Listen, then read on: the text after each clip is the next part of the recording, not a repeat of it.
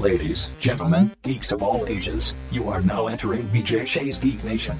Welcome. Yes, welcome to BJ Shea's Geek Nation. I am the Reverend Enfuego. Across from me is Vicky Barcelona. Hiya. Hi. On the show is BJ Shea. There's the namesake right over there. Why, I oughta. And running the boards is Joey D. Hello. On today's show, we will talk with Gareth von Kallenbach about all sorts of cinema news. We will talk about episode 5 of Falcon and the Winter Soldier. And, of course, the Geek Sheet with Vicky B. Vicky, how can people get a hold of us? Get a hold of us via our website, BJGeekNation.com. You can have our blogs, podcasts, and more. Or just find us on Facebook, Twitter, Instagram, YouTube, iTunes, as well as Audacy, which is our new app. So, if you had radio.com, it is now Audacy. AUDACY. There you go. Nice. That's a good way. I like your sultry radio voice when you do that, BJ. Thank you. Okay, okay. THANKANKAOYOUMOU. I don't know Mikey. MOUSE. Vicky don't like me. Moving on from whatever the hell that was, right? Let's talk with our good friend Gareth von Kallenbach, because like I said, there is some cinema news that needs to be told. Gareth von Kallenbach joins us from Skewed in Review, that is sknr.net. And Gareth, lots of movie news we've been talking about recently, but some big stuff is going to be happening this year, including something called Cinema Week, right? Yeah, and this was a rather interesting thing because it kind of came out of nowhere without a lot of fanfare. And essentially what is happening is that the major exhibitors around the world are teaming with various theatrical chains. I mean, you know, Regal, AMC, Cinemark, so on and so forth. And what they're doing is a week-long series of activities in June. And the whole idea behind it is to jumpstart the cinema-going experience, to essentially tell the public, we're back, we're not going to be pushing these films back forever. Mm-hmm. This is June. You're going to get some summer blockbusters. We are going to start cranking out the films on a regular basis. It is safe to go back to the theaters under the current guidelines and stuff, and we're going to make it more appealing to you. And what we've been told is they're very thin on details, but what we've been told is things like special merchandise, maybe collectibles in addition to soda cups and popcorn tubs will be sold at the theaters. We have been told that there will be special events. Now people are saying, are they going to be doing special screenings? Are we going to see things like, marathons of Marvel films, of Star Wars films? But then other things we're hearing is that there will be celebrity events. And by that, at screenings, you might see directors, writers, producers, stars of the film showing up right before movies saying, hey, thanks for being here. Appreciate you watching our film, blah, blah, blah, that sort of thing. So all we know is special merchandise and apparently celebrities or VIPs coming. But beyond that, we don't know. And at this point in time, you're looking at, and this is kind of like in the kind of the L.A. Hollywood type area, right? Because, I mean, we've seen this before in the past with, like, when we still had the Cinerama in Seattle, like, the special screenings of, like, Firefly and stuff where, like, Alan Tudyk showed up, because I remember Vicky going to that. Are they still just kind of concentrating on that area, or do you feel that this is going to be more of a widespread thing depending on, like, states and stuff? They're saying worldwide. Oh, okay. Yeah, okay. So, they're all in, and that's the thing. And, of course, there is a trickle-down effect to this. As we've mentioned, CinemaCon moved to August, and this is in June. So, essentially, what it seems like they're doing is they're going all out, getting the public back in the theaters, and that way, when they do the delayed CinemaCon, they can say, okay, folks, here we are, we're the big studios, and you've now seen that we did our part in June, and people are starting to come back to the theaters, and this is what we've got for you going forward. Fair enough. It's pretty interesting with that. And then, I mean, kind of leaning in with that as well is we've gotten some Fast 9 news as well, correct? Correct. Now, as we all know, this was due to come out last year, and like pretty much everything under the planet, especially those with any kind of budget, it was pushed back a year until the time they felt it was safe to resume theaters. We've already been told that there will be at least one more Fast and Furious film. I believe the plan was to wrap it up at 10 films, but they've also said we're going to have all sorts of spinoffs coming down the line. Now, what is interesting is we've had a rush of trailers. We've had 2 trailers come out already for it. And it seems that Universal is pretty much full ahead on putting the film out this summer. Well, news came out a few days ago that really pushed it home, saying that they've already committed to a China and various overseas markets, and they are getting it a good 5 weeks before the United States. Wow. Is that something like, are they just like, is it something along the lines of just like China's ready for this? Or is it just like, I don't even know why they would do this. It's an interesting thing because, you know, you have to look at the whole box office. There was a time when the box office was North America and Western Europe, Australia, New Zealand, and Japan. And anything else you got along the way was all bonus. And that was largely from the United States. Well, then China became this massive player in the game. And you started to see countries that never had first-run theaters of note into the mix now do. So now the overseas is bringing in the bigger bucks in many cases. So, you know, 5-7 years ago, you started to see films like, I remember some of the Marvel films, some of the Battleship, things like that. It was not uncommon to have certain films open a week, 10 days, 5 days overseas before they opened in the United States.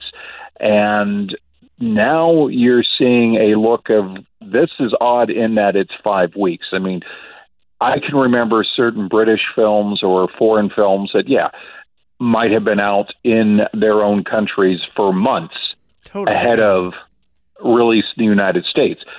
This is a different thing. This is not a, you know, a film adaptation of a popular TV show in a specific country. This is a major, big budget theatrical film that's expected to do exceptionally well. To say it would come out a week, maybe 2 weeks ahead of time wasn't a surprise. 5 weeks is very interesting. And the way I see it is I think they're looking at it as saying these are the places that we know that we can probably draw a large audience right now. And by doing this, not only are we getting money, we're building the hype. And we can go to people and say, look at all these people. They've already gone and seen it. They're not having problems. Everything's fine. Everything's safe. Go to the theaters. Don't miss out. See it on the big screen. And I think that's kind of the thing as well. I mean, if you just imagine the FOMO when it comes down to it, the fear of missing out. And it's like, yeah, everyone's seeing it in this theater. It had a huge opening in China, which you might be like, well, that's what they're doing and whatever. But there's a lot of people, I mean, myself included, that have, you know, it's like, oh, the hype is going. And now it's making me want to go see this in the theaters. And especially something like the Fast and Furious series. Where it's about that theatrical experience, getting those bombastic special effects and all that amazing stunt work in on the big screen with that sound system and everything. It's just something else entirely. Oh, exactly. And see, you know, and I remember the ones that we've seen since we've been here. They went from doing them in the standard theaters to we had a recent one at an IMAX. And, you know, you're sitting here watching, and I remember the one, I think it was 2 films ago, where they had the gigantic, you know, scene where they chased the plane. And my wife leaned to me and said, exactly how long is that runway? Because they've been going at that thing for about 10, 15 minutes. You know, they should be. And I'm like, all right, but see, that's the whole thing. You're not supposed to ask questions like that. And, no. You know, and then the last one, the spinoff we saw on a standard size screen, doesn't matter. It was still, you know, you're just sitting there shaking your head going, this is just so ridiculous. It defies all the laws of logic. And you know what? But they're so earnest in how they deliver it. You just keep watching going, all right, how outrageous are they going to be next? And it's still entertaining. And that's, you know, and I think that's the thing. I think there's been all this talk that people are ready. People want to get out and have a communal experience. And so now the trick is basically getting to them and say, you know, it is safe for you if you know to put your mask on and sit in a theater for a couple hours with, you know, the filters going and all of that good stuff.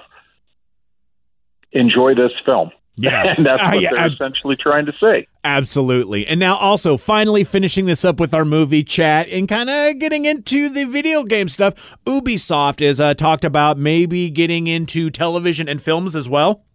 Yeah, they've been actually involved, and they're ramping it up.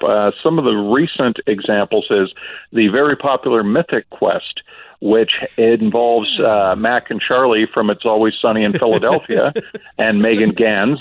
They finished their first season.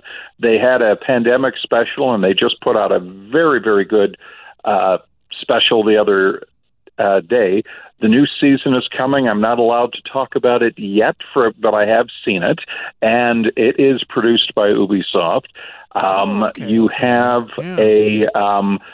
we talked briefly in the past about the deal they have with Netflix, where they've talked about Assassin's Creed content coming to Netflix. There is supposedly a Division movie coming to Netflix. I know of another, let's just say, also under embargo, but let's say coming to a streaming service involving another popular long-running Ubisoft franchise. And now we also have them branching out in a more traditional thing. We got a trailer in for a movie called Werewolves Within, and it's going to be out in theaters in September, and it is an R-rated, as they refer to it, horror whodunit. Interesting. And just the fact that it's got werewolves in the title kind of makes me excited, because you don't see a lot of good werewolf movies. I think it's one of those things as a horror fan that you kind of miss out on a lot. So it'll be interesting to see what's going on with that. Exactly. And it's kind of the tipping point, because we had talked before about why so many video game movies are bad. And it's largely due to the fact that you can license the name, but there's severe restrictions on story and look and so on and so forth. And the old thought was, well, if we have the title Doom, all the Doom fans are going to come. And then when they see the movies are bad, then they look away. Now you're starting to see the film studios themselves be much more active in the production of their product. They're not so quick to just say, all right, let's cut a deal for licensing, and we'll give the script a quick glance, and yeah, this is fine. All right, we're okay with the director. Go do it.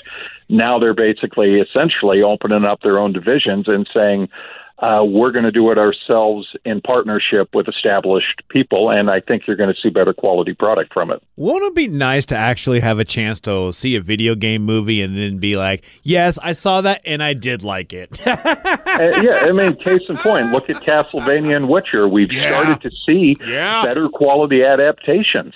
Absolutely. Gareth, thank you so much again. Gareth von Kallenbach from Skewed and Reviewed. That is sknr.net. We talked movies now, but you can get video games, television, all sorts of different things if you go to sknr.net. Thank you, Gareth.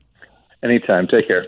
Thank you, Gareth. Again, Gareth von Kallenbach from Skewed and Reviewed. That is sknr.net. And if you're listening to this on Friday, the April of 23rd, you may have already watched the final episode of Falcon and the Winter Soldier. No spoilers. I know. We have not. Only 6 episodes? That's no. I know. I kind of expected there to be more, but that was just the assumption, because I assumed that they would have at least like a 10 or 8 episode arc. WandaVision had 9 because they wanted 10, but because of COVID, they couldn't. But this was set out to be 6 episodes the entire time. So last week we had the penultimate episode, Truth, which first off, start off with an amazing fight between John Walker, Bucky, and Sam.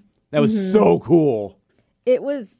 Yes. I don't want to say heartbreaking, but there was so much emotion to that fight. It wasn't just throwing punches. It was, oh, you want this shield? Like, I am Captain America, and to the point where, John Walker almost kills again with that shield. Yeah, he was getting ready to. Wyatt Russell, the actor, is doing a tremendous, tremendous job. I mean, he really, really is, because to be able to take that character who we want to hate, in so many ways we want to hate that character. And so many people do. Like, he's not a good guy. He's not a good guy, but, I have empathy for him and what he's going through, and that's great acting from Wyatt. No doubt about it. He is the son of Kurt Russell, so I didn't even realize that. What? Yeah. What? Mm-hmm.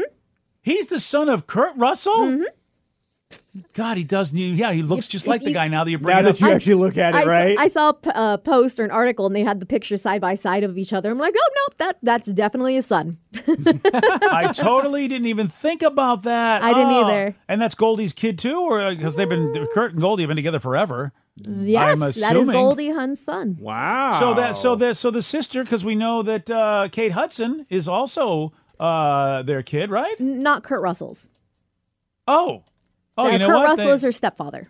Never mind. Yeah, that would, of course, Hudson, I guess, would be the last name. You know what? Thank you, Vicky. The Hudson should have been the clue. Well, they're brother-sister. Yeah, they're half-siblings. All right, then. Well, it's a family affair is what's going on here. Oh, yeah. Wow. So it runs in their family why he's so talented. Yeah, there is that. It was a brutal fight that it progressed the story, too, because this whole thing has been about whether or not Sam Wilson will take Captain America's shield. And we found out even more so about it. I mean, when Sam talked with Isaiah Bradley about the fact that there would never be a black Captain America, it was the whole point of this entire thing was not even Sam Wilson was willing to accept that. And we didn't realize essentially why until really kind of Bucky spelled it out. Like both Steve Rogers and Bucky did know about the whole plan really all along. And it was like, oh, we didn't realize what it would mean, not for you to take the shield, but what it would mean for everybody else, like it should matter, but it ultimately absolutely does. So having to address that, but then finally being able to come to his own agreement for himself to be like, no, I want to be able to do this. But it had to start with that fight where he got his Falcon wings ripped right off, which was amazing looking, but also it was like, well, that's his identity as a superhero. But where's it going to go? There was a very big part, and I did mention that I learned this information by watching TikToker Straw Hat, who, by the way, has been receiving a lot of hate because he said at the very beginning, this show is about race, and people are like, no, it's not. Proof is in the pudding. Yeah. Anywho, but he mentioned that Joaquin Torres is actually the next Falcon in the comics. Oh, so that part where he's like, oh, what do you want to do with these? Like, keep them. That was, in a sense, him passing on the mantle. Oh, and then Bucky hooked him up with a special Wakandan briefcase. Which we don't know what's inside. No, it's got to be a suit. That's what I was thinking, too. You mean it's not the diamonds from Pulp Fiction? Could be the diamonds from Pulp Fiction. You're very right. I hadn't thought about that either. Last week when we were talking about this episode, I had mentioned that there was going to be a cameo from an Academy-winning or... Academy Award-winning... actress. Or actor. Yeah, and we didn't know that. And I guess I just kind of spoiled a little bit right there because suddenly on screen we have Julia Louis-Dreyfus. What did she win an Academy Award for? I don't know. VEEP, I think. Is that it? Maybe. No, VEEP is not. That would be an Emmy. So you're talking Emmy Award. Maybe Emmy Award, yeah. She's won awards. Yeah, she's won an Emmy for that. Yeah, but I didn't know she won an Academy. Yeah. Academy's movies, Emmy's TV. Yeah, you're right. I probably said the wrong one there. Oh, yeah. Well, I was so surprised because I didn't know. I didn't know she was going to be in it. I didn't even hear your clue, so I was really is that Elaine? What? I know, it's like Elaine Bennis is in now the MCU, and she did win an Emmy as well for Seinfeld and Veep. Oh, okay, so look at that, and so yeah, she's so good too. She played that role. Oh my God, she played Valentina so well, and so she's playing Valentina Allegra de la Fontaine. Who is that? I don't know.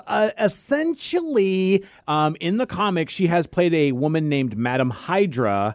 Yes. And she's kind of, like, it's seeming to be at this point, she's going to be possibly the Nick Fury of the bad side. Yeah, of what I'm going to call the anti-Avengers. Mm-hmm. So it's going to be like John Walker, because obviously she came to him as, you know, the not Captain America. Right. And she's going to be building her own super team.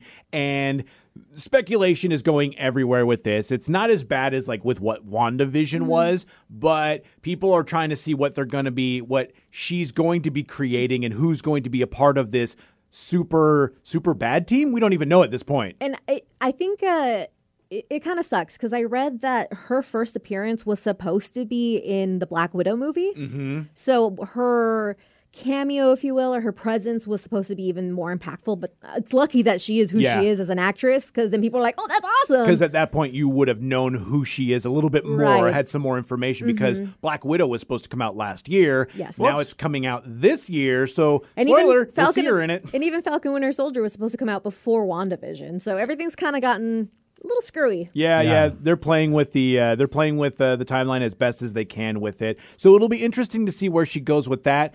We do have one more episode left. I like WandaVision. The last episode was one big giant fight, essentially. Right.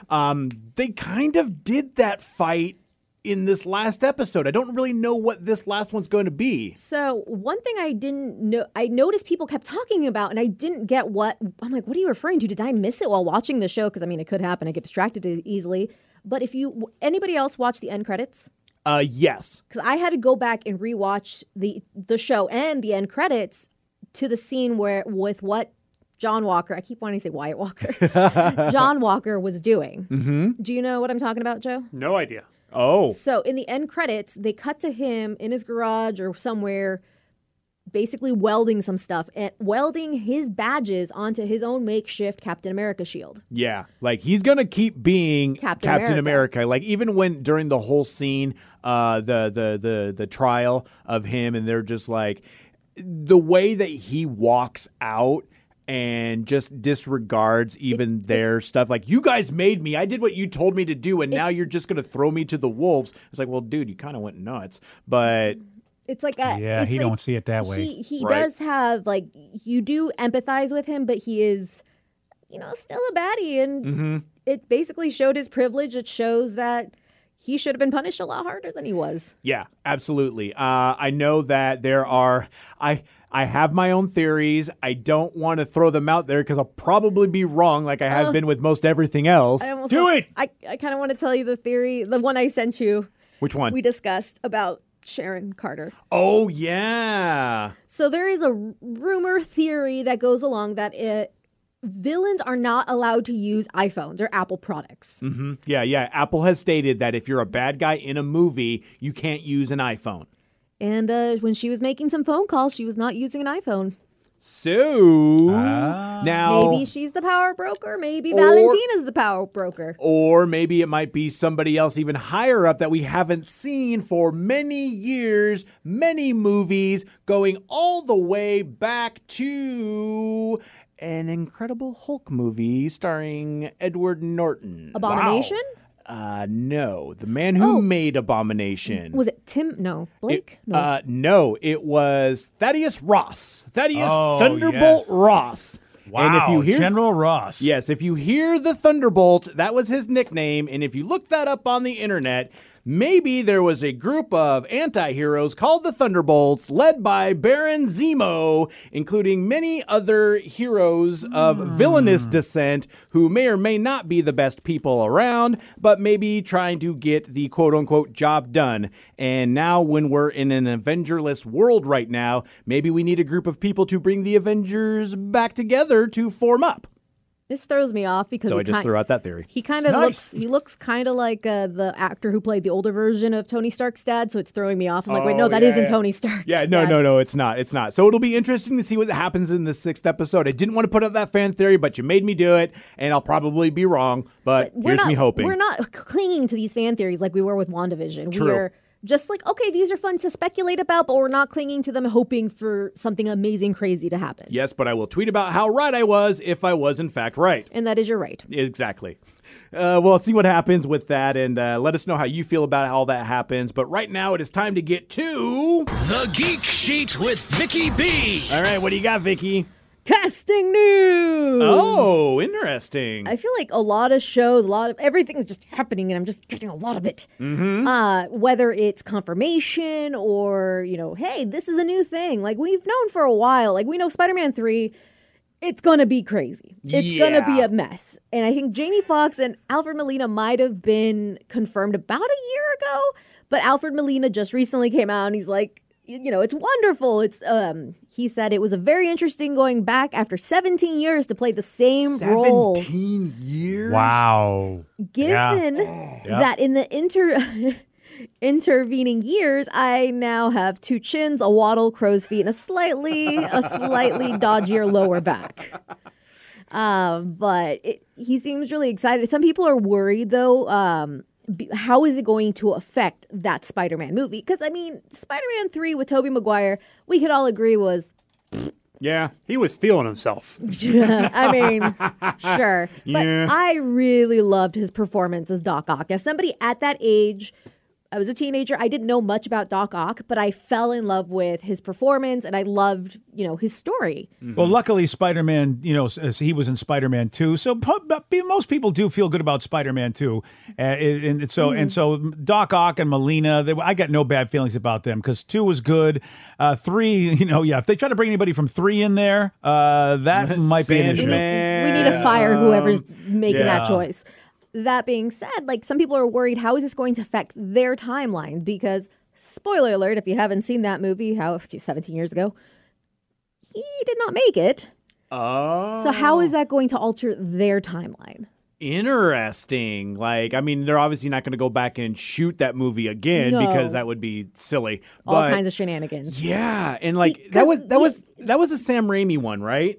Yes. Right. And he's doing Multiverse of Madness. Yes. So it kind of makes sense in those sort of terms. Like, maybe Sam's just like, no, that's fine. I don't even care. Like, I know it's going to open up all sorts of like weird wormhole divergent timeline sort of things. I can only imagine. It may not be. It may just be that, you know, that just like we saw in the Into the Spider-Verse animated series, they all exist, just it's all very different. And depending on which parallel universe you're going to go to, that's what I'm assuming, is that these Spider-Man will all be different incarnations from a different universe, which means, you know, Tobey Maguire's time 17 years ago could actually be now in our time, in his universe. You know what I'm saying? But that's what I mean. Like, he died.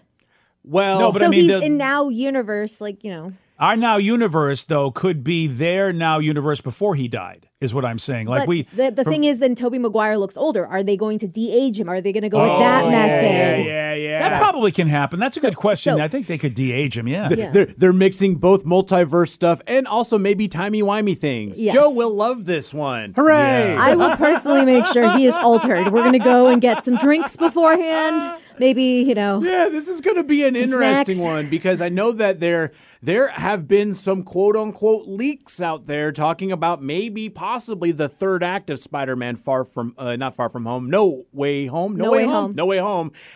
And it's interesting how they might be trying to do this, and I might have spoiled myself, but I'm just assuming that they're not real at this point in time. But if you go out there searching for stuff, there are either theories or leaks. Don't do it.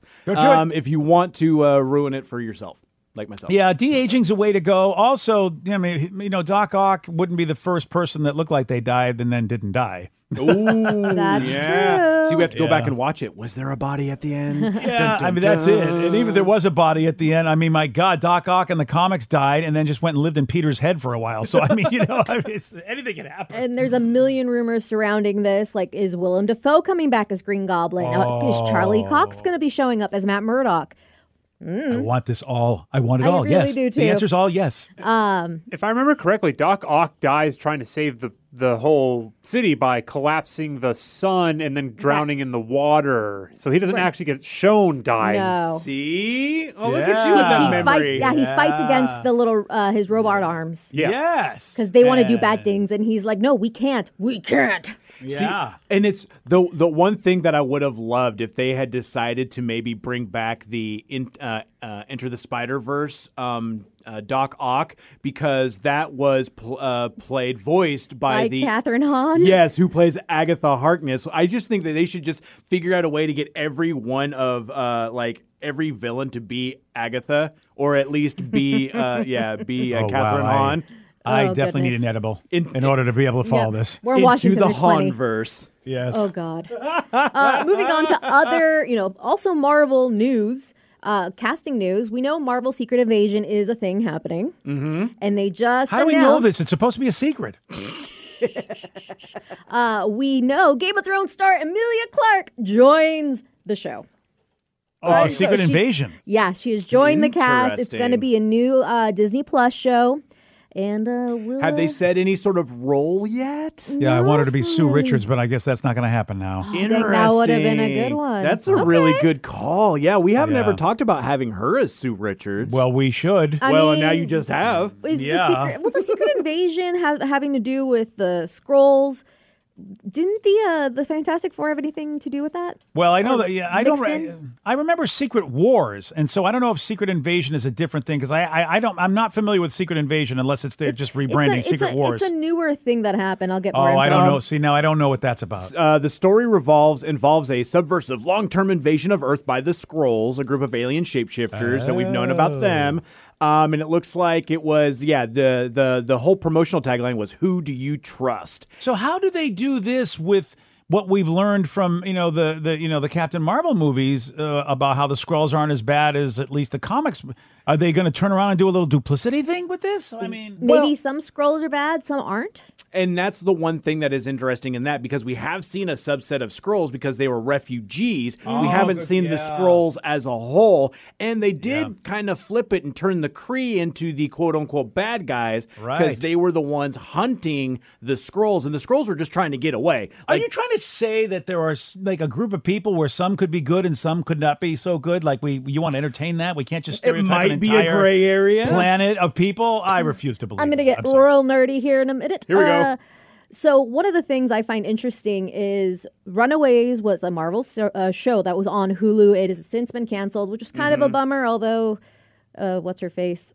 Elizabeth Hurley's character in the second season was That being said, one of the big key plot lines in the comic was a character who was a Skrull set to marry one of them. Mm-hmm. And so they kind of touched on that a little bit, but I don't think they called them a Skrull. Mm-hmm. So I'm like, could the aliens from Runaways possibly have something to do with all this? Because crossover. And I mean, I would like more Runaways, right? And I feel that they really kind of need to bring everything in, and they're trying to do that right now. It's such a massive undertaking to be able to do all this. It's fun to hear that they're moving forward with everything, and hearing that Emilia Clarke's going to be in it, it's very exciting. I'm really stoked to even find out what role she may be playing in it. I love Sue Richards. She is basically dipping her toe into everything geeky. Yeah. I'm so excited. I like it. Until next time, stay nerdy.